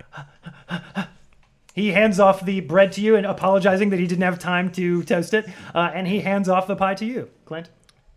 Thank you. All right. I eat the pie. Excellent. You mm. begin to eat the pie. Uh, the Oracle will lead you all out into the Abbey of Scant Mutterings. I'm going to shock and grasp my bread. Nice. With, yeah. Wait, I don't think you... Do you have anything? I don't think you have anything yet. All right. You all can't right. quite do that yet. All right, all right. Not quite yet. Um, but the Oracle will lead you all out into the Abbey of Scant Mutterings. Is that where we resurrected my homie? That's actually the, the middle, the inner courtyard, basically. I'm gonna, of the um, Abbey of Scant Mutterings? Yeah, yeah, I'm yeah. going to warm his bread with prestidigitation. Heck yeah, there you nice. go. Get some warm bread. Thank it's you. Nice and toasty warm, but not toasted. Damn it. I'll sacred, I'll sacred flame his bread. Radiant light. Oh, it glows with radiant light. It is now well into nighttime. And the rest of the monks uh, are kind of already present outside. Uh, the Oracle kind of gestures to all of them, uh, and he says, as he kind of gestures, and as he's uh, gesturing to them, he says to all of you, I've already spoken with the other Spire folk. They all know what Pen is. They know of her nature, that she's you know what. But they agree that with me, that as strange as it might seem, it is their duty as a devotee as Veil to aid you all however they can. Some did express their hesitation, of course, because helping you all could be furthering finality and leading inadvertently to the end of the world. But after what they witnessed all of you do, they are willing to help you all by any means necessary, as long as you vow to try your hardest not to let finality come to pass. Are they all in front of us now? They're all kind of, uh, they've all actually formed a loose circle uh, around the Abbey of Scant Mutterings. Okay, I'm gonna, I'm gonna kneel then. Oh, great. Before the, before these people. Yeah. Oh. And he, uh, the Oracle kind of looks to the rest of you. I just cross my arms and, like, my leather kind of, you know, squeaks a little bit. Cool. Oh, okay. Whiskers will stand with his hands on his hips and his chest out, like, very proud hero stance. Excellent. I'm just going to be on scroll, just like, what, what, what, what's going on? Excellent. Uh, the monks uh, will um, join their hands together, fist in palm, and they will all bow to all of you.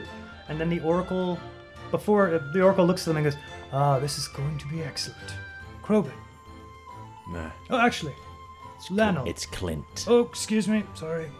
Clint, do you mind if we take those rememorbs from your pack?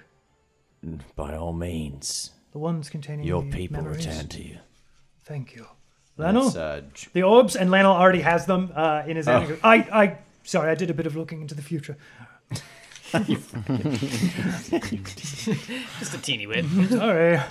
Uh, he will take these Remem orbs. I've got uh, the Marlin Brand orb, the Remem orb of Dahlia, mm-hmm. the Spivel's orb, and actually, the Nicolaire orb. Yes, you have the Spivels and the Nicolaire, but the Dahlia orb actually is blank. It is an empty orb. Now. Oh, oh yeah. You freed ah, we use that. Oh, that's right. Nope. But the Oracle will take the three orbs in his two hands and, and move into the center of the circle as moonlight begins to cast down on him. This abbey is uh, fairly well lit with moonlight, and the Oracle is going to hold the orbs up into the air. And as he does, he begins murmuring something. And as he begins to murmur, you see these spectral forms begin to take shape in the middle of the circle all around him. These spectral shapes that you recognize from your flight up to the spire, um, from the base of the mountain when you were running earlier. And in addition to that, uh, some of you, Clint and Gallivan, you two recognize, uh, you probably recognize from some of them from uh, Elijah's Uh, dream memories mm. that you saw mm-hmm. um, back at the spire. Uh, as he holds up the orbs, these figures appear in the courtyard. And then the orbs, the, the little white spirits kind of floating around in the orbs, leave the orbs and take shape to these three uh, more apparitions, uh, presumably Spivels, Marlenbrand, and Nicolaire. Oh, this is like, oh, all of the, the ghosts of the spire? Like yeah. the memory? In oh, fact, it's like Jedi. In fact, yes. In fact, uh, like Harry Potter. The, as you look up, you see these white crows kind of f- f- flying into the courtyard, and as they fly into the courtyard, they f- turn into these spectral Yo. apparitions. As you all kind of deduce that the crows were apparently these souls.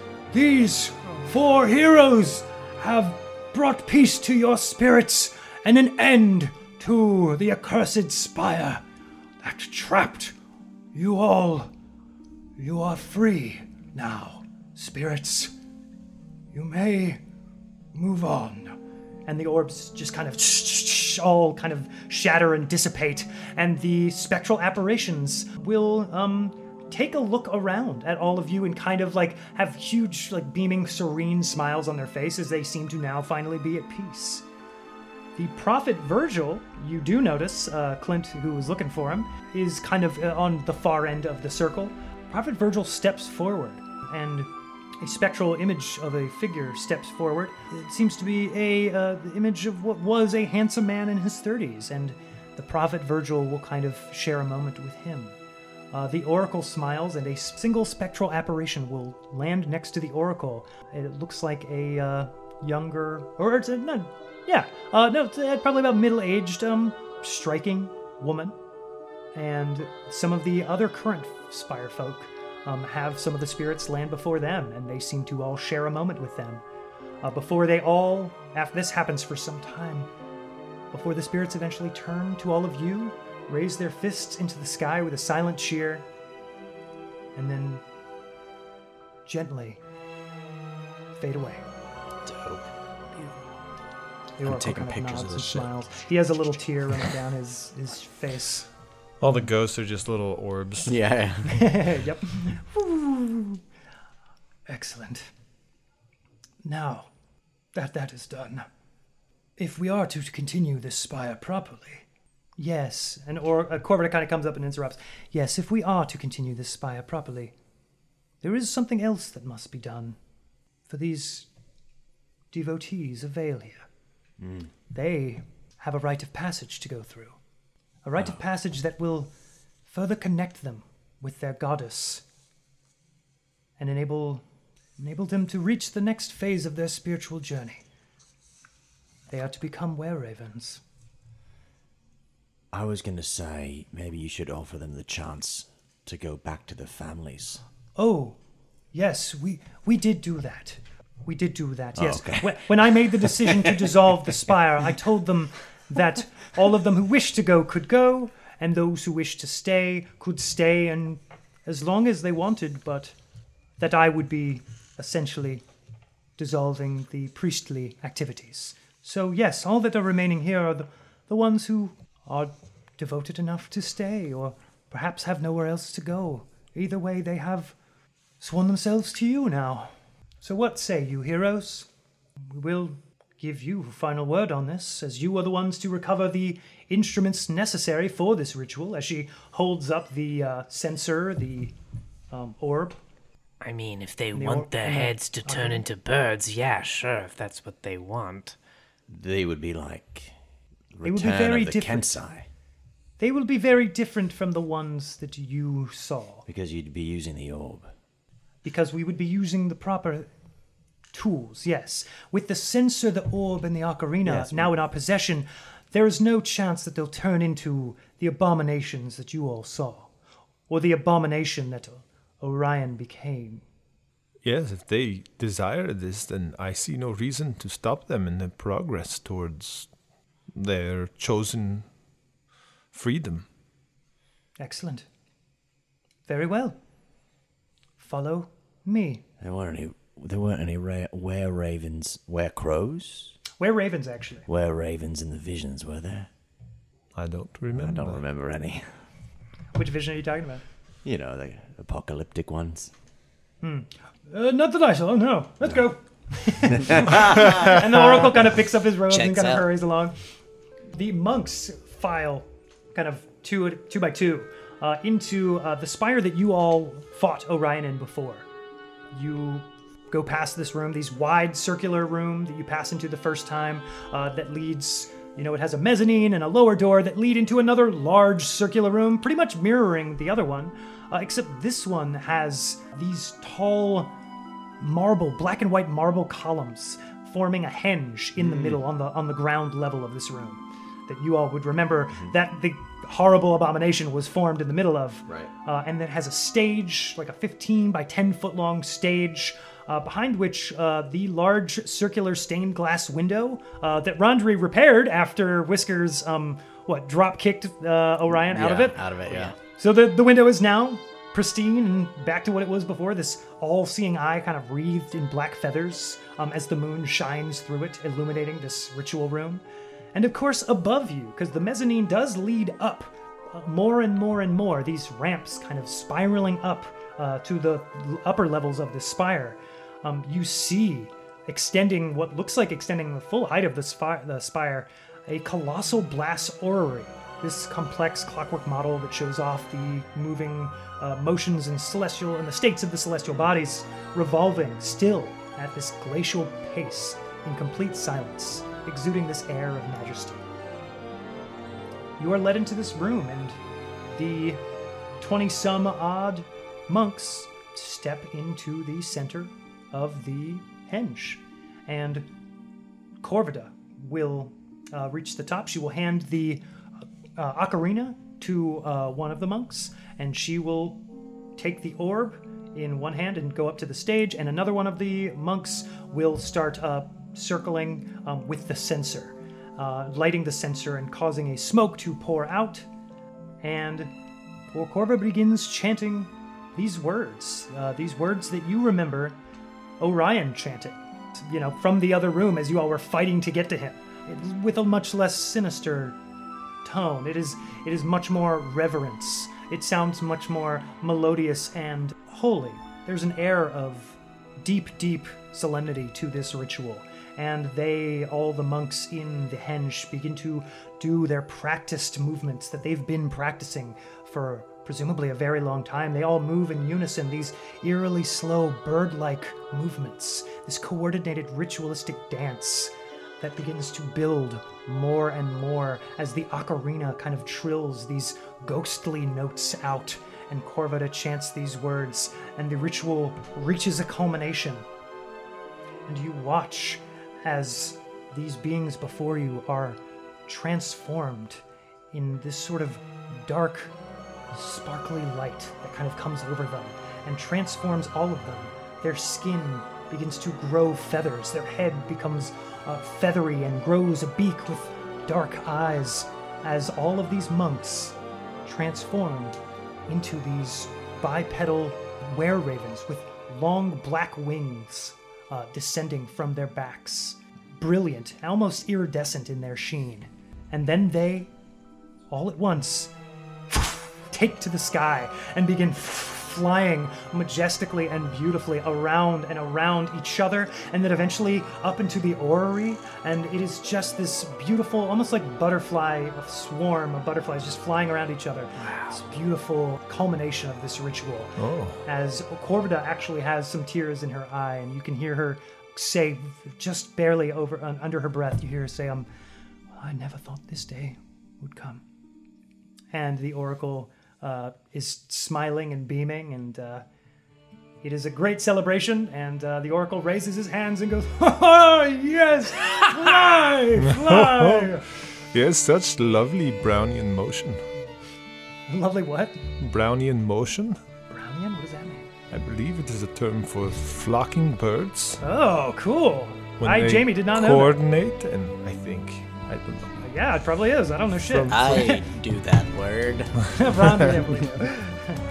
Yes, uh, Corvida will walk up to all of you and um, kind of with tears running down her face, kind of smile and nod. She will, she will look to each of you very genuinely, very earnestly. Thank you for allowing that. I don't know what truly awaits us, but I guess we'll try. And you've made them quite happy. Now that they've been made fully fledged were-ravens of Veil, well, their celibacy now, vows are now over. They can they, all, they can they all just start fucking. That's what this is. That's not entirely what this is all about, of course. That's just... most of it. That's, um, they're very happy. Let's just leave it at that. The monks um, are all, I mean, they all kind of take some time flying for a bit. Um, in fact, they take the, they fly throughout the night. Uh, they leave out some of the windows. They fly around all the spires. You, if you see the monks again, uh, they are smiling and like waving at you as they are flying, but they just enjoy the gift of flight that you all have given them. Mm, I don't think it was really us though. I mean, I mean, we brought the tools. Oh, that's true. And yeah. They did decide to also kind of leave the choice to you because you all had kind of done the legwork. Hmm. So, yeah, I think you've earned it. All right. Hmm. The Oracle looks to all of you and, and uh, kind of you all are just... I imagine a little bit of time has passed and you all are just kind of watching these birds in flight. Uh, you all haven't even seen the best thing about this spire. My favorite room. The forge? No. Oh. Not the forge, Rondri. Oh, lad. Follow me. The library? Follow me. And it's he begins totally to, the library. He begins to head up the ramps leading up from the mezzanine uh, above the henge, uh, up past the orrery. Uh, and if you all follow him. Yeah, why not? Yeah. The Oracle will lead you to the top room. And as you arrive to this top room, you pass these revolving... Rondri, this is probably... awesome for you. This massive, magically moving, possibly clockwork Dope. device. It is huge in scale, and it shows all the celestial bodies revolving around each other. You all see the constellations you recognize, uh, in movement, of course, some of them. And you make it to the top. As you all get to the top, you find a massive observatory, a massive telescope that is pointed up. Uh, it has a small kind of hole in the in the metal roof of this spire, but the t- telescope extends out of it, it looks like. And the Rondri so goes cool. over to uh, this one lever, this one like crow-shaped lever, of course, and p- presses it down. And as he does, there is a not so gentle squealing as the metal roof kind of... exactly. uh, as it squeals open, uh, the night sky is revealed to all of you. You can see all Ooh. the constellations. It is a beautiful, so cool, splendorous sight. Is the sun out there? The moon? Uh, the moon is, yes, absolutely. Right. It's in full force, and Great. you can see it shining. Uh, it is, it is uh, a waxing crescent hmm. this night as it gazes upon you. All right. Do we get to look through... It's a big telescope. Mm-hmm. Do we get to look through this? Oh, yes, yes of please. course, please. Awesome. I would be disappointed if you didn't. Rondri? I mean, I'm going to be a while, so you go we first. We should probably go first, yes. Oh, I'm going first? No, we... Yes, right. That's what I'm saying. All right, I'll go up. Can, uh, yeah. I'll be like, can you point it at the moon? Uh, yes, I, I suppose you can... You can actually rotate it right there. Yourself. Oh, okay. Yeah, you can cause it yeah. to swivel. Yeah, yeah I'll, I'll try to swivel it up towards the moon. Yeah, absolutely. And I'll look, I'll look right at it. And oh, shit. Gallivan, you look through the telescope at the moon. Yeah. And you see this beautiful shining crescent mm-hmm. looking back at you.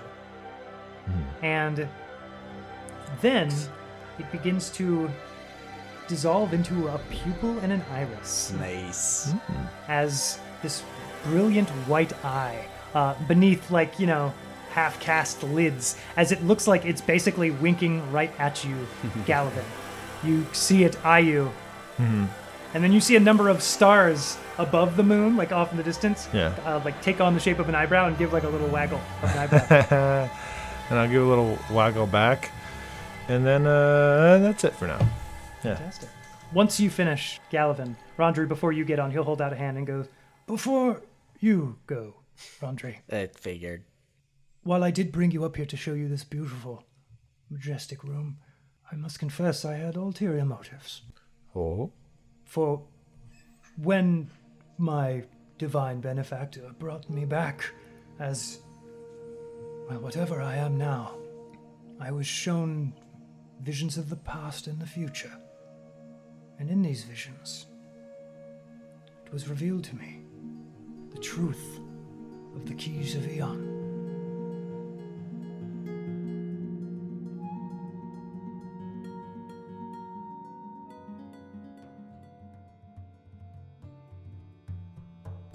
Hey everyone, D M Jamie here. That was part one of our two-part finale, the epilogue of book one. Wow, that was a lot. To listen to the second part, you'll have to wait until next spring. Just kidding, you can hear it now. Seriously, it's available right now. I'll stop talking so you can go listen to it. Okay? Bye-bye. Enjoy.